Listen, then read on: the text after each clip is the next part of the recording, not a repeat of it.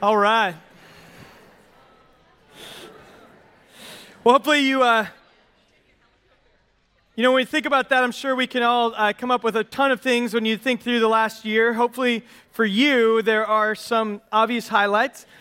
You know, this time of year, as if you're anything like me, when you start taking the Christmas decorations down, you start to see the house kind of, or whatever, clear out, and it feels just cleaner, more simplified. Uh, even when our Hallmark set is taken down and it's a little simplified here, for those of you who've been around, it just, something about that, it's, you know, we know the end of the year is really just another day on the calendar, but there's something about it that really helps you kind of reflect and look forward on the year to come. And so that's what uh, we often do at the end of one year going into the next. So, so we start off, our, you know, we just finished a series we called Playlist, a Christmas playlist.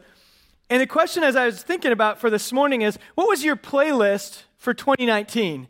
If you were to think of your theme for that year, what was that theme for you? What were some of the, the songs on your playlist? And, and inevitably, for some, maybe there was some new relationships, some new friendships formed maybe a new job, maybe a new home, maybe a new school, new teachers. Uh, for you, uh, it could have been just uh, something completely different. Maybe for some of you, it was the end of an era. Maybe you moved and it was the end of a time in a certain place. Some were end of a relationship, maybe even. Some of you, maybe you lost a loved one. And you think back on the 2019, and, and our playlists often are, are affected by the things that happen so, what was it for you? What was your playlist as we look at? And we think through our playlist, what we want to do is we also want, I want to ask you the questions how does your identity in Christ affect that playlist? Because really, a lot of things happen to us, but who we are, when we understand who we are in Christ, what God says about who we are, that can change the actual playlist that repeats through our mind over and over again. And so that's kind of what we're going to look at here today. But as we get started, I was thinking back at 2019, what are some cultural things that were part of the cultural playlist, things that we're just inundated with. And I have a few images for you that maybe we're familiar with from this year. Here's one that is an image from this year politics was on our playlist. I, don't care what you think about politics, which side of which aisle or no aisle or whatever you want to be a part of, but certainly the playlist in our culture this year was politics, and look at them getting along. So, isn't that great? What's next? Here we go. Next one Women's soccer team, world champions. Yeah, that's a good one part of the playlist. It was also, um, in many ways, uh, women had a lot of, for the, the, the, most women ever were elected to our Congress. We had our most diverse Congress as far as racial and uh, gender in the history of our country. So there was uh, some breakthroughs there this year of, of 2019. Next one. Yeah, another iPhone. Another year, another iPhone.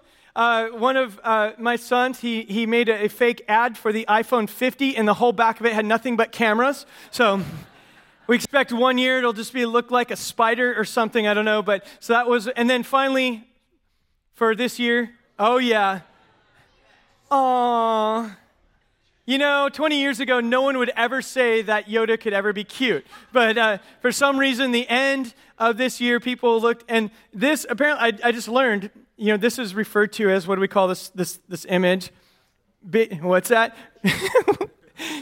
yeah, Baby Yoda, but that's not his name. That's what everyone knows him by. But that's not Baby Yoda. It's just creepy little thing. Anyway, anyway. So, but yeah, so we end our year with this image here. This is like iconic. It's everywhere. If you don't know what that's from, turn on your TV, and uh, and you'll learn pretty quickly of just some of the things that images that we saw. So when we think back of the year that we just got through, often maybe for you, there's other kinds of images. There's other things that told your story this year.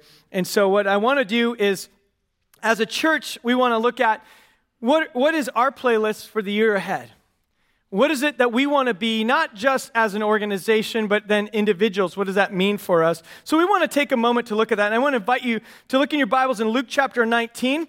If you uh, prefer to use a digital version, that's fine. And if you just like to listen, that's okay too. Uh, the book of Luke is about two thirds, maybe even a little bit more than that, in your Bibles and what we call the New Testament. And this is a story in Luke chapter 19. you've, if you've been around Seacoast, you've probably heard me teach on this before. In fact, last time I taught it, I believe I was sitting on top of the stage up there and a tree branch. Uh, but I want to read this for you in Luke chapter 19, starting in verse 1. Says, Jesus entered Jericho, and he was passing through. There was a man called by the name of Zacchaeus. He was a chief tax collector, and he was rich. Zacchaeus was trying to see who Jesus was and was unable to because of the crowd and because he was small in stature. So he ran on ahead and climbed up a sycamore tree in order to see Jesus, for he was about to pass that way. When Jesus came to the place, he looked up and said to him, Zacchaeus, hurry and come down, for today I must stay at your house. And he hurried and he came down and he received him gladly. When they saw it, they all began to grumble, saying, He has gone to be the guest of a man who is a sinner. Zacchaeus stopped and said to the Lord, Behold, Lord, half of my possessions I will give to the poor. If I've dis- defrauded anyone of anything, I will give back four times as much. And Jesus said, Today salvation has come to your house, because this man too is a son of Abraham. For the Son of Man has come to seek and save that which is lost. As we look and think through this story, I think this story embodies who we want to be as an organization and who I believe God calls, and a lot of truth about God, what He wants us to know, and, and how we respond in this small little story. Now, we here at Seacoast often say we exist to help people discover life in Christ. Our heart's desire is that we may all understand what it means to know Jesus and to walk with Jesus as, he, uh, as that identity affects every walk of our lives. But we have three phrases that we use to kind of break that down. What does it look like for us as we help discover life in Christ? And I believe these apply to us as an organization, as an individuals today for our playlist for 2020. And I wanted to start off and show you these phrases. The first one is this We want to be a home for those lost and wandering in their faith. What we mean by that is anyone who has yet to discover life in Christ, or maybe grew up believing, maybe you believe, but just have kind of let life, as it happens, kind of wander away in your faith. And we want to be a church that's a home for those lost and wandering. And when I say church, I don't just mean what happens here on Sundays. Certainly, I include that that is part of it. But the church is you and me together as we go out and we live and exist in our community. The church is not a building, it's the gathering of people. And so we, as a gathering of people, want to be a home for lost and wandering, people lost and wandering in their faith. And as I thought about that, I thought, what does it really mean to be and feel at home? Think of that. What does it make what makes you feel at home? What does it look like? What does it feel like? I remember when uh, my wife and I first got married, and she's from the Northwest, and uh, I was an Army kid, so lived kind of all over the country. But my family, it, the roots are in uh, Minnesota, actually. I met someone from Minnesota this morning visiting out. And uh, so my roots are there. And I took my wife, we went back to Minnesota, and we went to visit. Uh, you know, I have like 23 cousins and all kinds of aunts and uncles, and just family living all over there. And we would, I said, hey, we're going to go over to this person's house. She goes, well, did you call them, tell them ahead of time? Is it, do they have enough notice that we're coming? I said, it's fine. It's Minnesota. We just tell them we're coming and, and, and we'll show up and there'll be like a ham cooked for you. Just any time of day or whatever. And so our family, you know, I'd call them, They'd say, Yeah, come on over. Are, have you eaten yet? Well, yeah, three times. Like, that's fine. We'll feed you again. So, any Midwesterners, you know how it is. In fact, someone last service told me their family always had dessert set out kind of all day long. So you could just eat as you go. Then you had dinner, and then you had dessert. And I was like, that sounds like my grandparents' house. But that's kind of the Midwest. But when I think of that, is it makes they make you feel at home even if it's not your house. And there's something about saying, be welcome here. You're welcomed in. And it doesn't matter if you haven't been here before, it doesn't matter what walk of life you're from. When you are a guest, you are at home. And when we think of we want to be home for lost and wandering in their faith, there's a lot of, uh, many of us have been on that side of lost and wandering, many of our family, our friends. And we want to be a place that says, Welcome home. Think of Zacchaeus in this story. He was a tax collector. See, a, chief tax collector. Tax collectors were hated by the people. You can imagine why. The tax collectors were able to exact the tax that the Romans wanted from the people, but they could add on so that they could make a living. Tax collectors, in this case, Zacchaeus was known to be very rich. We know that he was from the Jewish nation. He was one of them. So he essentially was working for the Roman government, the occupiers. So he was doubly hated. One, he was a tax collector, and he was working for the enemy. And so imagine what that must have been like for someone like Zacchaeus to know that he was hated by his own people, rejected by them. Those that did like him were probably either fellow tax collectors or it was just because of his wealth, his status. It wasn't because a true, any, any kind of welcoming him in for who he was. What existence must have that been like for a tax collector in the time of Christ? To feel completely rejected. In this story, we find Zacchaeus likely being very hated. But he heard that Jesus was coming. And what else did he know about Jesus? He heard rumors that Jesus was the Messiah, the rumored to be the Messiah, fulfilling prophecies. Likely he knew some of those prophecies. He also probably heard that one of Jesus' disciples was a guy named Matthew who happened to be a tax collector. Could it be that when Zacchaeus heard this, he thought, could I too maybe be welcomed in by this rabbi? Could it be that me being rejected by my own people could have someone look at me and make me feel at home? I believe in the story, Zacchaeus was so intrigued about who Jesus was because he heard rumors and thought, maybe this could he would welcome me in. And he climbs a tree to see him. And I've shared this story before, but I love the imagery of sitting in a tree and Jesus walking towards him and looking up at him. And I have an idea that Jesus would have just had his big smile on his face, maybe even laughing at the sight of this short, rich tax collector standing out above the crowd. And Jesus looks at him with a smile. Hey, Zacchaeus! Was Zacchaeus hiding behind branches, thinking, Oh, I hope he doesn't see me. I hope he doesn't see me. I hope no one sees me up here. He says, Zacchaeus, come on down. Come down. Because today, I'm going to your house. That was a symbol of saying, I am comfortable with you. I want to eat with you. You are welcome with me, Zacchaeus. And Zacchaeus runs down. As a church, as individuals, we want to be a home for people lost and wandering. We don't want to be a church that says, hey, oh, you don't believe what we believe? You don't live the way we think you should live? Then you don't belong here. No, no, no. We want to change that narrative. You hear us talk about that often. Because Jesus changed that narrative for you and for me, we want to change that narrative for everyone else.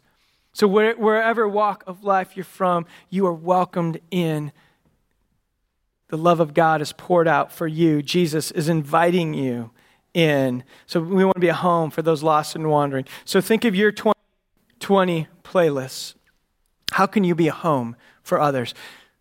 What is it that maybe in your life needs to change the way you think, the way you behave? It might even be something practical. Maybe your first step is you say, Hey, I want to partner with Seacoast in helping you do that. Always, you can jump in, join with our greeters team, make coffee. If, if you don't like people, join our security team and, and just, you know, help us make a safe, welcoming environment that way. help out in the parking lot. There's many ways.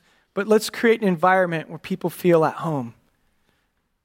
Another step would be in your own life. What are the people in your workplace, in your family, in your neighborhood? How can you make them feel at home and let them know that according to our God, according to what we believe about Jesus, is nobody is outside of his reaching arms. Nobody. It's so far that he, his arms don't stretch out to reach them. The next saying we have is this we want to be a family of disciples being transformed by the good news of Jesus. We want to be a family of disciples who are being transformed by the good news of Jesus. There's a couple phrases in there that are important. The first one is this family of disciples. To be a family, that means that you are known and you know others.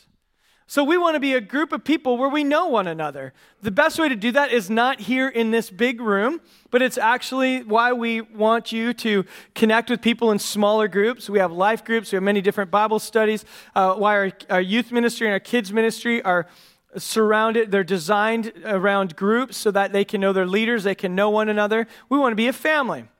And we know that every family has the oddball. There are oddballs in every family. If you can't think of one in your family, it's probably you. All right, so just just know. But every family has that person, but that person is still family. They're invited in, they're welcome to be a part of that family. That's the kind of church that we love to be. I'm so encouraged by how many of you are already connecting in groups. We believe that that's the best way to care for one another when you're known and you know others with all of your peculiarities. And so, a family of disciples, disciple just means a follower of Jesus. So, that's what we want to be. We also want to be that, the second part of that, who are transformed by the good news of Jesus. We believe fully here that we are changed because of what God has done, not because of what we can somehow do to please Him.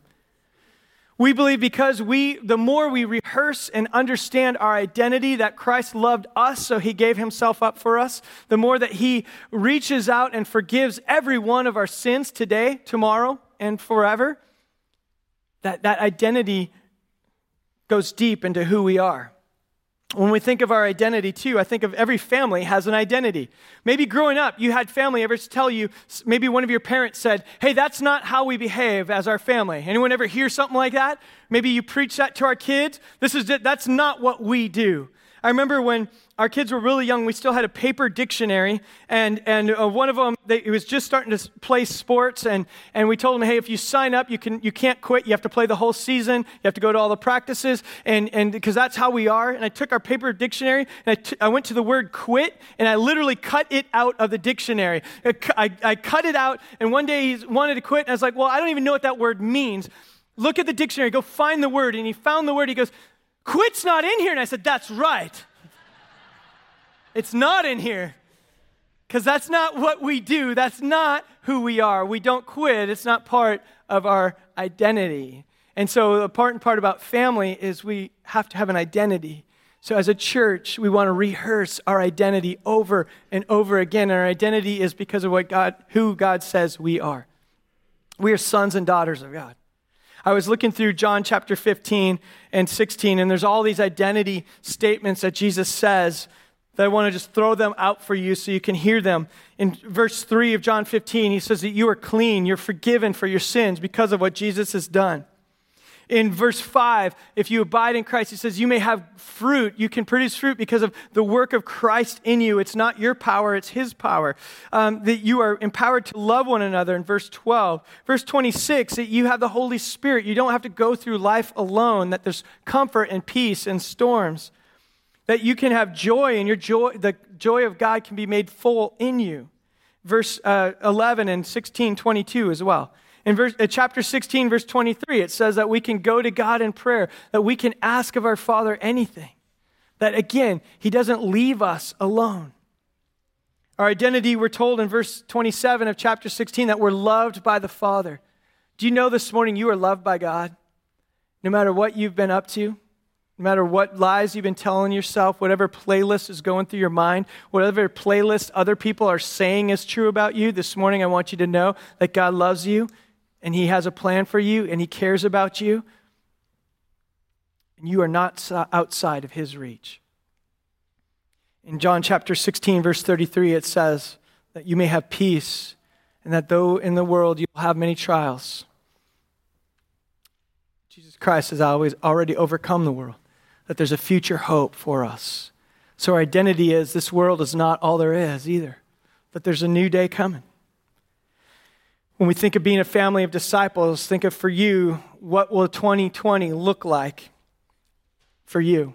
One, it might be taking a step and being known a little bit more. And I know for some of you that's a very scary thing. So, you know, you could take baby steps. There's different ways that you can get involved and get to and, and be known. Maybe for some of you this year, you, in 2020, you need to rehearse your identity in Christ. You need to study more scripture so that this gets into your head, that you don't go through hearing the lies that are told about you. Some of you walk through life feeling shame and guilt every day, and the what you're rehearsing is my identity is not worthy, not worthy, not worthy. When Jesus says, When you receive me, you are my worthy child. You're so worthy that I died on the cross for you. Rehearse that identity. One way to rehearse it is get involved in understanding the, the scriptures, read them. We provide for you five times a week. We send it out in an email, different one chapter a day to read. The year coming up, we're going to go through what's called the story of the Bible. It's 11 Old Testament uh, uh, books and then a few from the New Testament that tells the whole narrative of the Bible with one chapter a day. Maybe for some of you, you just need to rehearse that. Rehearse it, that truth, over and over. Maybe for some of you, your first step is to wake up every day and say, God, I thank you that I am a son or a daughter of you, that you love me that you've forgiven, forgiven me, and nothing I can do can outdo your love. Maybe if that's just start there, rehearse your identity, understand who you are this year in 2020. Our third statement is this we want to be a movement of people blessing the neighborhoods in which we live and work and play. and when we talk about this, what does this mean? That we are people that want to be a blessing in the neighborhoods in which we live and work. This means not just where you live, it means where you work. I also think of it as the network of influence. I, I play basketball in the gym a couple times a week. That's one of my neighborhoods. Uh, I coach in Little League. One of my neighborhoods is the Little League. Um, for some of us, also, our neighborhoods are not just here in Encinitas, but to the ends of the earth why we invest in missions, why we take care of, we support people and send people to the ends of the earth. We believe that where we go, we want to be a blessing to other people. As an organization, why you hear us so often talk about love Encinitas, because we believe God has placed us here, we should love our city. Now, if you're from Solana Beach or Carlsbad, or you're from uh, Del Mar or any of those, we love your city too. We want you to love your city, but God has placed us as an organization here that's why we have our main phrase for the last six years has been love Encinitas, because we believe if God has transformed us, that should be a blessing to others. I've often said the good news is not just good news for you and for those who believe. If the good news of Jesus actually takes hold in our lives, that is good news for everyone because we become people who are a blessing, who are changing or allowing God to change us and therefore affect others. Think of Zacchaeus. Look at his response. He's changed by Jesus. Again, was it something Zacchaeus did? No, it's what Jesus did. Zacchaeus, come down. I'm coming to you. And his heart was transformed. What's his first response? I'm going to take half of all I had to give to the poor. Now, that's an extreme example. But when your life is transformed by Jesus, then you can be a blessing to others. You're now free to not say this life is only about me. It's only about what I get. It's only about protecting my identity or my kingdom. It's about something bigger. And now he's set free to live and to respond. So, as we're transformed by the good news, we actually become a blessing to others around us. Why else would, as a church, we invest so much of our time. We, we invest in, in I, love hearing from those in a community of community resource center, not a Christian organization, but the CEO constantly reminds me of how grateful he is for the people at Seacoast who twice a week uh, work the food bank down there and kind of run the food bank. It's Seacoast people who have been transformed by Jesus and therefore are blessing their community why a group of you are investing in the lives of high school students at Sunset High School, an alternative high school. Why do we do that? Because as we've been transformed by Jesus, we want to be a blessing to those. And the teachers and the principal have constantly told us the difference you have made on their campus. Our Casa de Amistad after school tutoring program, t- tutoring elementary kids who are English language learners. Why do we do that? We want to be a blessing to our community. We want to help these kids have a better future because of what Christ has done for us. So, as an organization, maybe when you think of 2020, you could jump in with some of those things and the many others that we do loving our city. In fact, in February, we do our annual Community Serve Day. We don't show up here on Sunday morning, we go throughout our community and we serve. We cancel that day. I've had other pastors say, Well, how do you take offering that day? We say, We don't. We give that day. We give to our city. It's fine. God will take care of us, and He always does. But why? Because we believe, as we've been transformed by the good news, just like Zacchaeus, we are people of peace transforming our world. How about as an individual? How can you be a movement of people? Who are the people, the neighborhoods, and networks in your life that you can be a blessing? Maybe it's just through being a light in your workplace, on a softball team you play on, maybe on the stands on the side of flag football or soccer. Maybe it's volunteering in your classroom and loving the teacher who teaches your kids. What are the ways that you can be a blessing? Maybe right in your own neighborhood. We all have those neighbors that we can bless. What can you do this year? Maybe family members. I loved one of our life groups last year. Um, Matt and Paige, uh, their life group last year, they did a thing called uh, Chili and Chill in their neighborhood. And their chili and chill thing was they essentially took their life group and said, let's just do a party for our neighborhood. And they cooked a bunch of chili, invited all their neighbors, and just had a party and say, we just want to bless you guys. They're like, well, who are all you people? Oh, it's just a bunch of people from our church. We're just here to just kind of have fun with you.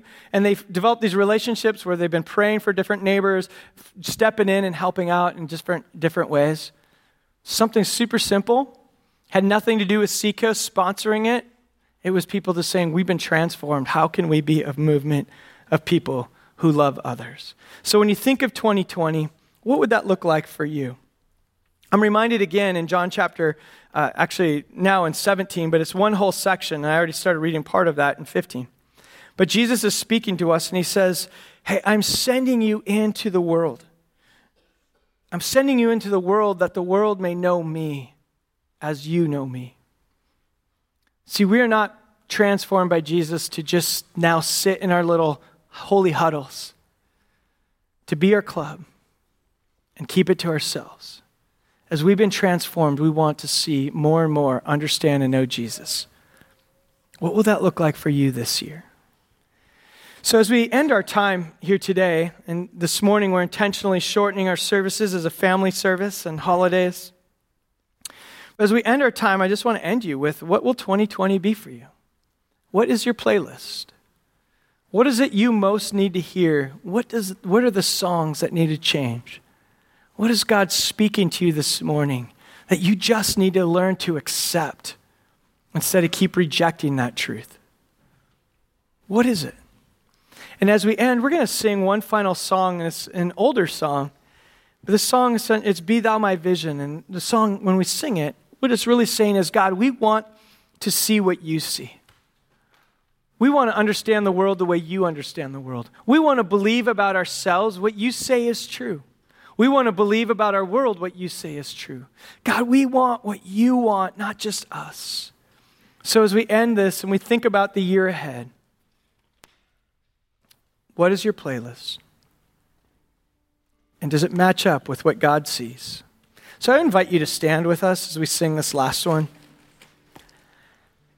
And just pray with me as we get started. God, we thank you this morning. Just as Zacchaeus was on the outside, just as Zacchaeus was unworthy of you based on anything he did, God, you invited him in. God, you pursued him just like you pursue each one of us. And Lord, it wasn't his actions that saved him, it was yours. He just said yes. And Lord, as he was changed by that good news that he rehearsed in his mind, Lord, it changed his very way he lived. And Lord, we ask this morning that the more and more we see you and believe in you and understand you, that God, you would change us. That the world may be blessed because of you through our lives, because of your power and your work. And Lord, now we sing this last song, let it be our prayer to you. Let our vision be yours. Lord, we want what you see. We want your eyes. We want your heart. So we thank you and give you this time now in Jesus' name. Amen.